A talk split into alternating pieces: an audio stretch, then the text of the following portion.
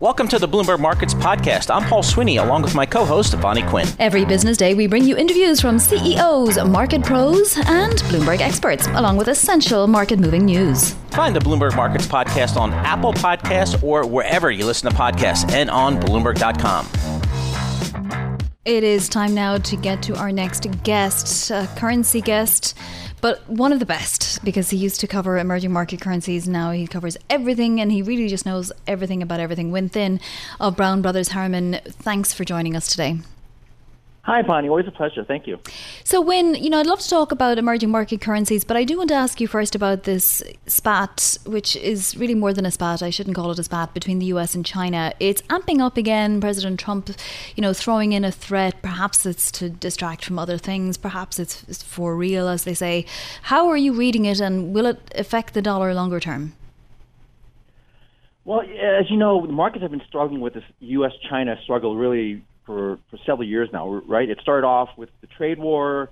Uh, now it's turned into you know something I think even deeper and structurally more profound. You know, I think regardless of who the next president is, I think U.S.-China relations have uh, well, you know, have, have changed um, forever. I mean, if you look at the polls, um, voters in, in the U.S. across party lines, both Democrats and Republicans, all favor taking a tougher line against China uh, against its perceived infractions, et cetera. So whether it's Mr. Biden or whether it's Mr. Trump, um, you know, both administrations, I think, will continue on this tough line with China. Yeah, and what will that do to the US dollar? Because we definitely saw, you know, big weakening in the dollar last week. It wasn't just on the China news, but, you know, it was 92 and change on DXY. We've strengthened it a little bit again. Will there be any I- impact, even if this continues? Well, what we saw back uh, last year was, uh, you know, during when the trade war erupted and, and really got tense, the dollar tended to strengthen, especially against emerging markets, right? Because it's not just China; it's all the countries in sort of the wider China orbit. Um, you know, China imports uh, commodities, et cetera, from other countries, so it's it's really, you know, part of its, you know, sort of a, a big cog cog in the whole global trading regime. So, uh, to me, that's the risk um, that you know a a um, I guess, a prolonged or renewed tension between U.S. China will a two things probably boost the dollar for safe haven, and most likely um, put downward pressure on equities. You know, we saw that last year. I think that sort of dynamic would take place. Now, what's interesting to me is that you know, Mr. Trump has sort of kind of eased off that a little bit. Um, and but now I think, as you pointed out, you know, we're going into prime election season, and seems to be trying to find some sort of message that's going to resonate with voters. Um, myself personally, I, I look at the polls and, and see that most voters at this point are really re- most worried about the pandemic and the domestic economy. China seems a little bit lower on the list, and so also I, I do suspect this this this will not get that much traction, and uh, Mr. Trump may go on to the next message. So, if we don't have to worry so much about the dollar, where are you looking around for value in currencies? We saw the uh, GBP USD weakened today a little bit. Sterling trading at 130.26, but it had been strengthening, so there's that. We have the Canadian dollar almost at 132 right now, and the yen below 106. So there's definitely movement out there. Win, but where are you finding the, the, the most bang for your buck?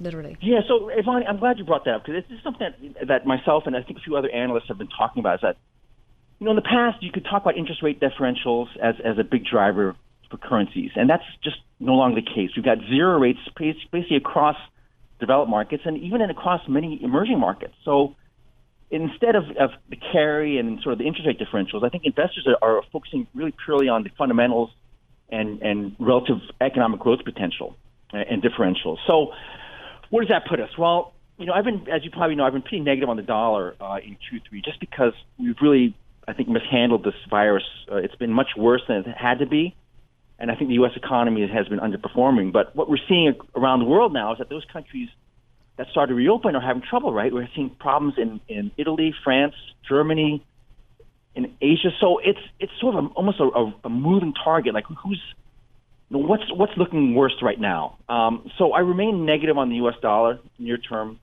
We've got to get these virus numbers under control. Um, you know, I think China is a good story. They, you know, of all these other countries around the world, it, it seems to have done the best in in really keeping the virus numbers down. So China, emerging Asia, I think hold the best value right now in terms of you know relative fundamentals and relative growth. Latin America is, just like the in the U.S. Just we're struggling with the virus, struggling to to keep economic growth. Um, so it's really, I think, for fundamental person like myself, you know, fundamentally focused uh, investors and analysts, this is really where it becomes important, and and I think that we really have to pay attention here. Yeah. So obviously we're in a coronavirus era, and so you're saying that until that era is over, you would look at certain countries very differently than you might if we were not in a coronavirus era, such as emerging Asia and parts of Latin America, not not all of Latin America. But does that mean, for example, that you would consider, you know, currencies where you wouldn't normally, and I say normally, pre-pandemic and post-pandemic invest? Yes, I mean, I think what you know, I think that the, for instance, uh, we've always seen um, in emerging markets, you know, a lot of these high carry countries, sort of uh, Brazil, Turkey, um, you know, South Africa, they've tended to to gain during risk on uh. But now, you know, again, with, with basically zero rates, there's no cushion there. There's no yield or carry to attract um, uh, investment flows to these countries, which uh, to me have arguably amongst the worst fundamentals. So within EM, it's, it's, fascinating to me that there's such a um, divergence in, in performance. Um, even during this sort of risk-on um, environment we really saw in the last several months. So again, I, I would just again caution investors to to really not buy things sort of wholesale. That is, you know, look, look, differentiate, look at the diverging fundamentals, uh, you know, within asset classes, and that's that's, that's very important to, to remember as you go into Q4. Where where do you like in emerging Asia? I think um, Singapore, Korea, uh, China. You know, they, again, these countries, you know, they're still struggling, obviously, to to maintain low virus numbers. They've done a fantastic job um, and without having to shut down the economy uh, as as as uh, deeply as we have elsewhere in Europe and here in, in, in North America. So uh, Taiwan, I would throw in that as well. You know, again, the China story is solid, and it's going to bring up a lot of these other, other regional economies as well. Um, you know, it's it's not perfect. You know, China has its issues. You know, I think as you as we've been talking about, this this issue with the U.S. could flare up and could harm sentiment. But for now, I think investors are pretty comfortable with the China recovery story. Mm-hmm. You look at PMI numbers, you look at the export numbers. Uh, China, just as they led the sort of the world downward during this coronavirus, they're leading the world, world upward in the recovery. And again, it's I think we all have to focus on which countries have done the best in in limiting the the pandemic impact. You know, another reason I'm negative on the U.S. is we still can't get another stimulus bill passed. Yeah, and I think that's very crucial. And you know, I, I would have thought we would have had something in the in the bank bank by now. But yeah. um, I mean, it's unreal that it's, it's 56 days to the election and we still have nothing. Very briefly, uh, Sterling, why is it not reacting more? Are investors not taking the possibility of a, a, a worse Brexit seriously? Yeah. So what, look, it did we, we have seen uh, Sterling uh, be the, the worst performer today, and I think over the last week, it's pretty clear that that, that the, the odds of, of a, a no deal Brexit are, are rising. They're higher than I think many had expected. Yeah. Uh, Mr. Johnson, as you know, threw a monkey wrench into the works by saying he may just yeah. throw out parts of the you know withdrawal agreement, which is against I, think, I believe against international law. Uh, so it's just to me it's a, a big mess. Um, I think what most people are comfortable with is not going to be a huge sort of um, global uh, can, um, catastrophe. I think most agents have, have sort of prepared for this. Yes. Um, and, and so the impact will not be huge globally, but okay. sterling, it's, it's pretty negative. Yeah, that's for sure. Win, thank you so much. That's Win Thin of Brown Brothers Harriman. So much appreciated. That's a serious story that Greg Jarrett just told us about. JP Morgan issuing about 280,000 loans in the PPP. Those loans total more than $29 billion with a B. So JP Morgan was the top PPP lender in the country, according to SBA data. And if it's now looking into instances, we don't know how many, in which COVID relief funds were misused by customers and is probing employees' involvement in the illegal activities, you can be sure we'll hear a lot, lot more about that. All right, let's bring in somebody who knows a lot about what's going on in the NASDAQ right now, and that is David Garrity of Laidlaw and also BT Block. David, thanks for joining. How concerned are you that now we're, you know, in the last three sessions or so, we're at around about an 8 to 9% drop for the NASDAQ? Yeah, Vonnie, in terms of looking at uh, the price action that we had going into the end of August, you certainly had a asymptotic move to the upside by the likes of Apple as well as Tesla going into their splits. Um, certainly, we've had the news about the options market activity that have been taking place. So, to have the market back now, you know, nine percent below its highs, um, Nasdaq tends to be more volatile. We don't think we necessarily going to be finished with this correction as of today. Uh, it may have a little bit further to run.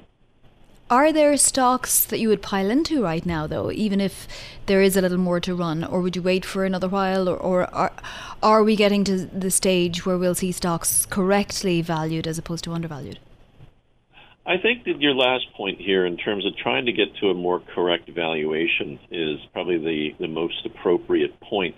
Um, we have to take into account uh, the fact that the prospects for further fiscal stimulus, at least prior to the election in November, uh, are most likely being put squarely on the sidelines. So there is nothing that's going to be coming over the hill, so to speak, in terms of further spending uh, to support the U.S. economy, and certainly that has knock on effects for the global economy. Um, and at the same time, absent that support, the drumbeat of bad news in terms of layoffs, whether it's coming from airlines, banks, or other places, is probably going to become more significant. And, you know, in the meanwhile, we always have the news about, you know, the second wave, if you will, of coronavirus infection. So, you know, on balance, um, people were quite ebullient going into the late summer, and unfortunately, fall brings, along with the cooler temperatures, perhaps a cooler perspective. David, the options activity that you were talking about, you know, related to SoftBank and so on, how serious is that for trading going forward? Will it have any impact? Um, I mean, to the extent we don't know necessarily what were what was the uh, maturity or what was the term uh, on the options contracts that were involved. To the extent that they appear to have been fairly significant relative to the ramp up in the shares, um, we would think that the options contracts themselves were perhaps relatively short term. In which case, um, you know, the impact of those contracts uh, should wash out fairly frequently. Nevertheless, it probably leaves us in a position here where the month of September um, is going to be obviously already started volatile, but is likely to continue to be so. And that more it's going to be the earnings season that we start to get announced in October for the third quarter of 2020 uh, that will serve to, to stabilize things and give a better prospect in terms of where the valuations reasonable in terms of the prices in the market relative to the earnings prospects for the companies involved. So, David, perfect news for you. We just got the word that Apple is going to hold an online event September 15th, where the company is expected to unveil its latest iPhones and Apple Watches. It's going to start at 10 a.m. Pacific Time, 1 p.m. Eastern. What should we look forward to from Apple in this round of innovation? Well, certainly the biggest thing to look for from Apple is going to be the latest edition of the iPhone, which is going to be engineered to be using the 5G wireless spectrum, and in this regard, uh, considered to be possibly a transformative product for Apple. Certainly, it's been an element that's been responsible for the run up in the shares. Um, probably over the last three to four months. Maybe if you want to go back further and look at the March 2020 lows. So clearly, a lot of the expectations there already baked into the market. Um, nice to know that we're going to be getting something to look forward to on the 15th of September, um, and we'll be looking for what the surprises are on the margin. But the 5G iPhone is the big ticket. So, why put so much emphasis on 5G when really, you know, there's a lot of the country that is not going to be able to benefit from that. I mean, we're really only talking about the major cities and not even all of those major cities that have 5G right now. No, it's true. Um, but if we look at what the services are that can be facilitated as a result of having the speed that 5G will offer, it can be a substantially different user experience. Um, and you have to look at you know what's going to be capable in terms of providing more information by way of video at faster rates. And arguably, you may say it's the cities that have most of the coverage right now, but um, absent COVID, uh, that's where most of the people or most of the cell phone users tend to be. Um, so, you know, looking at 5G, we're not so far out from the deployment of 5G networks that this is something of a product that comes out before there's really a market for it. I think the timing on Apple's part is actually quite good. Uh, yeah, indeed, because uh, the, there'll be nothing like wanting a little bit of luxury or a little something new to pep us up if coronavirus continues, which, as we know, it will. David Garrity, thank you so much for all of your intelligence today. David Garrity, Chief Market Strategist at Laidlaw and Company, and also BT Block, which is a, a blockchain and uh, cryptocurrency company. It is time now for Bloomberg Opinion, and for that, we're going to actually cross the pond. Sterling has been trading today just a, a, little bit on the idea that Boris Johnson might be taking Brexit in a crazy direction, and that is also the title of Therese Raphael's latest Bloomberg Opinion piece. So we welcome Therese right now, and once again, Sterling at 130.32, weaker by 1%. What crazy direction are we talking about, Therese? Well, there, there, there's crazy and crazier. Let's put it that way. So Johnson's ministers, his uh, cabinet, and, and uh, number 10 Downing Street have been putting out the word for some time now that he sees no deal with the EU, no trade deal that sets out the future negotiations as actually preferable to compromising on the outstanding issues, including the one of state aid. Now, that carries all sorts of implications because it means Britain will trade with the EU on the World Trade Organization terms, which will carry, of course, economic costs as we get trade friction. The crazier part is the uh, acknowledgement, including by a government minister in the House of Commons today, that uh, the government plans to break its treaty obligation. This is the treaty it signed with the EU uh, only months ago, uh, and the part of the treaty on the Northern Irish uh, Protocol that was uh, intended to ensure that there's an open border between Northern Ireland and Ireland. And the government is now saying it wants to uh, pass legislation that would override parts of that treaty. So all of this has obviously caused much consternation uh, from the EU side, though there is at least you know, some hope that it's uh, the kind of brinkmanship we've seen in the past that tends to precede the 11th hour negotiations, that tends to precede some kind of a deal.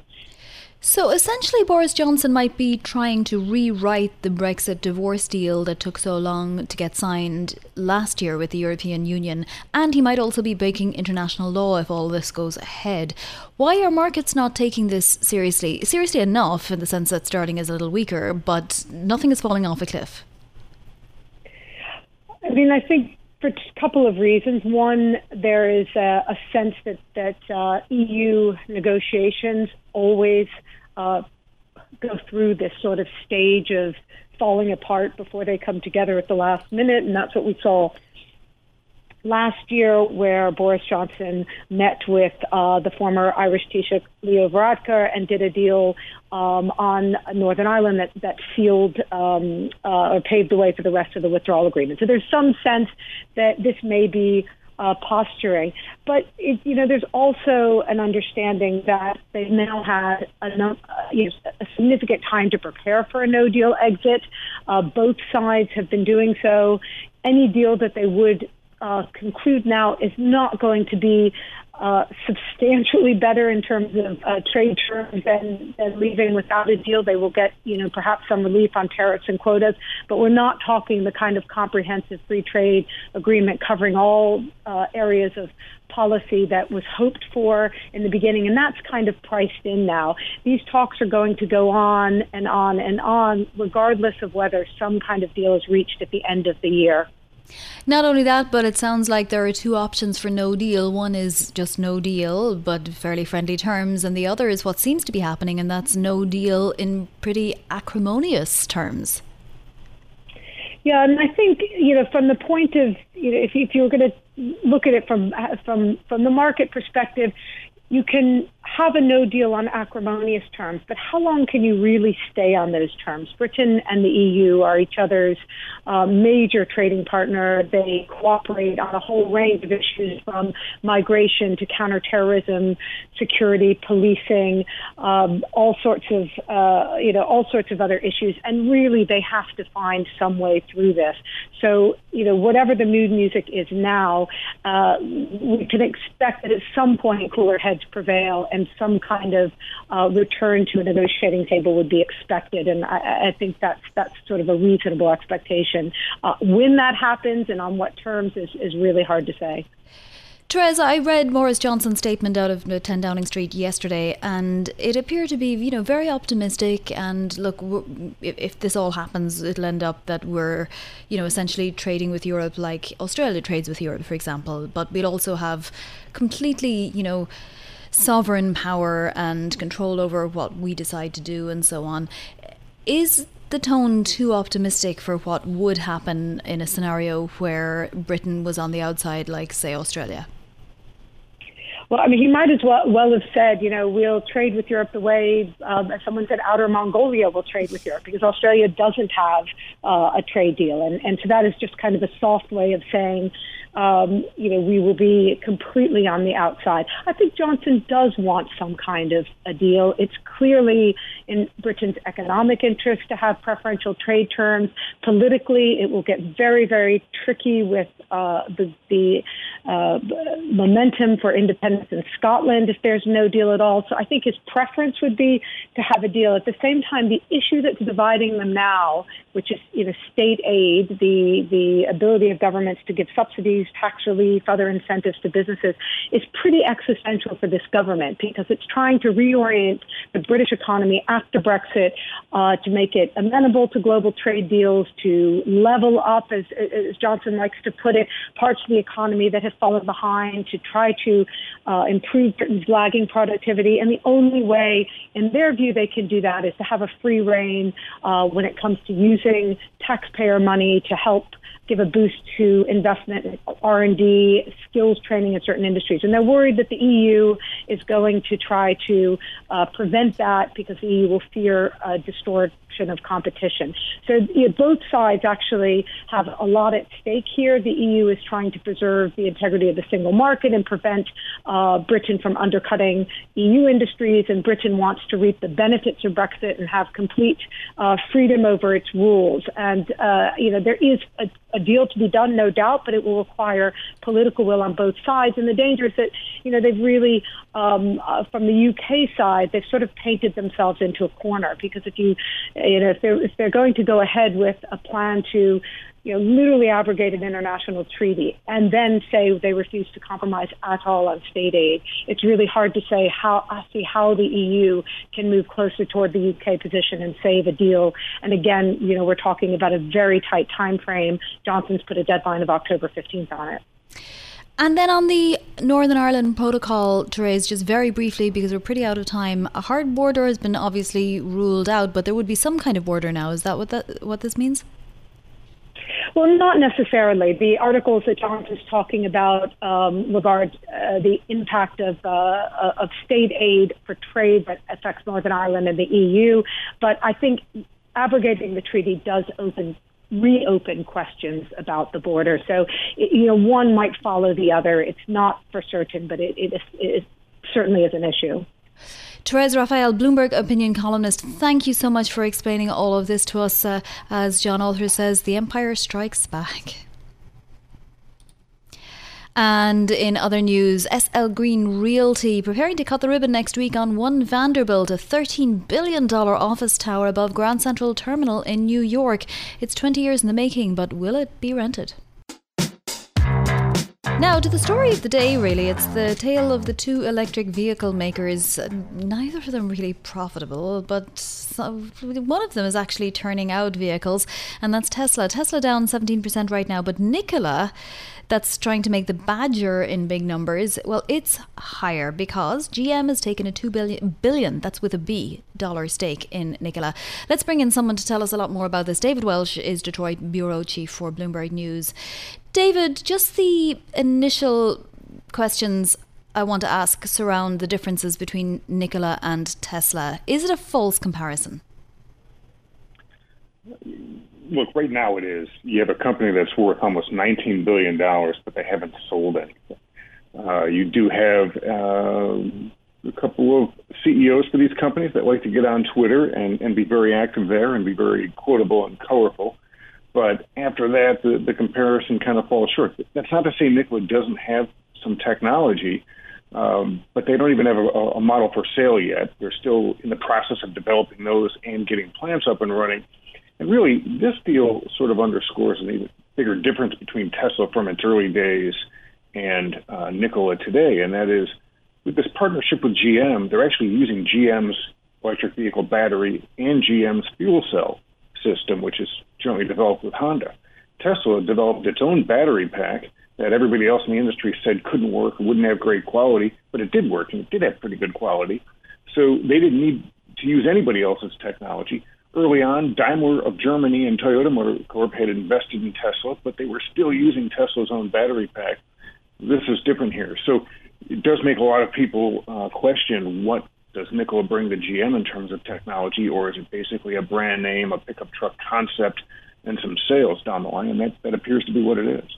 That's pretty insane. So the story is General Motors is giving $2 billion to Nikola. It gets a $2 billion equity stake for that and 11% ownership of Nikola. Nikola says it sees saving over $4 billion in battery and powertrain costs, and GM says it's going to receive in excess of $4 billion of benefits. Where did it get that $4 billion figure? So, first of all, GM's not even putting cash in. The $2 billion uh, stake that they're getting is simply by giving Nikola their battery and their fuel cell technology. So it's a no cash deal for GM, and therefore much less risk. The savings everybody's talking about, uh, and, we'll, we'll take a brief walk back here to my days of covering M&A deals. It's sort of assuming a certain amount of sales, and here's how much we will save on battery development and fuel cell development and building factories. Nikola doesn't have to build a, an electric vehicle factory now; they'll use GM's it's really by joining forces, but it's based on a bunch of assumptions that uh, you know, X number of vehicles will sell and would have cost each company a certain amount of money had they gone on their own, but now they're joining forces and combining things, and they'll get all kinds of savings. Uh, you know, I'm not sure we'll see four billion peeled out of General Motors uh, costs and down to the bottom line, but it's sort of a future projection here. So I, I, I've always looked at these a little bit suspiciously, but we'll see what happens in the future. So, what does this say about GM that it's looking for a new concept like that? Why does it need it now? And, and, and when might the Badger sort of be coming off GM assembly lines or even, you know, Nikola Tesla lines, uh, Nikola lines? They're saying uh, the second half of 2022. So, at least six months after GM's Hummer pickup truck comes out. So, if, if Nikola's vehicles sell, GM gets two things out of it. They will be selling a basic work pickup truck, very different from the Hummer pickup truck that GM is planning to sell. That's more of a lifestyle vehicle, almost kind of a luxury vehicle. Hummer's not the kind of brand for people, for contractors who are, uh, you know, loading it up with pipes and two by fours and that sort of thing. This is the kind of truck that tows a boat or is just driven around town. So the Nikola truck would give GM a crack at selling some more of a regular work truck. And then uh, on the fuel cell side of things, what GM gets, so there's much more concrete, is the Class 7 and 8 pickup truck. These are the big over the road rigs for hauling freight. GM doesn't really have anything there, and this is their way to get into that game. And, and fuel cells are a pretty good way to power those trucks because batteries weigh so much, you're, you're just cutting away how much freight you can haul if you did it with electric power. And now you're doing it with hydrogen power. So GM gets into a new market if it works. If it doesn't work, GM has not put any cash in. Uh, and, and, and so, you know, there's not a lot of monetary risk for GM here. So Nikola is up 37%. You might understand that. But is it uh, understandable that Tesla is down 14% today? Uh, yeah, in, in a big way it is because a lot of investors thought Tesla was going to be welcomed into the S&P 500, and that means you would have seen a lot of passive money through S&P 500 uh, and S&P index funds coming in uh, as opposed to you know the you know heavy cohort of retail investors and some institutions that are in Tesla. That didn't happen, and, and it has two implications. One is just you know the pure fact that you're not going to have all this uh, potential new money coming into the stock, and two, there is some talk out there that um, Tesla's earnings, while they have been profitable. Mm-hmm several quarters in a row now, it's not a great quality of earnings. They, they often lose money on the core vehicle business, and yep. they make enough money selling regulatory electric vehicle credits to the gas burning mm-hmm. manu- car manufacturers, uh, and, and that overshadows the losses and they end up turning a profit. David, we have to leave it there, but thank you so much for explaining all of that to us. Much, much appreciated. David Welch, there in Detroit. Thanks for listening to the Bloomberg Markets podcast. You can subscribe and listen to interviews at Apple Podcasts or whatever podcast platform you prefer. I'm Vonnie Quinn. I'm on Twitter at Vonnie Quinn. And I'm Paul Sweeney. I'm on Twitter at PT Sweeney. Before the podcast, you can always catch us worldwide at Bloomberg Radio.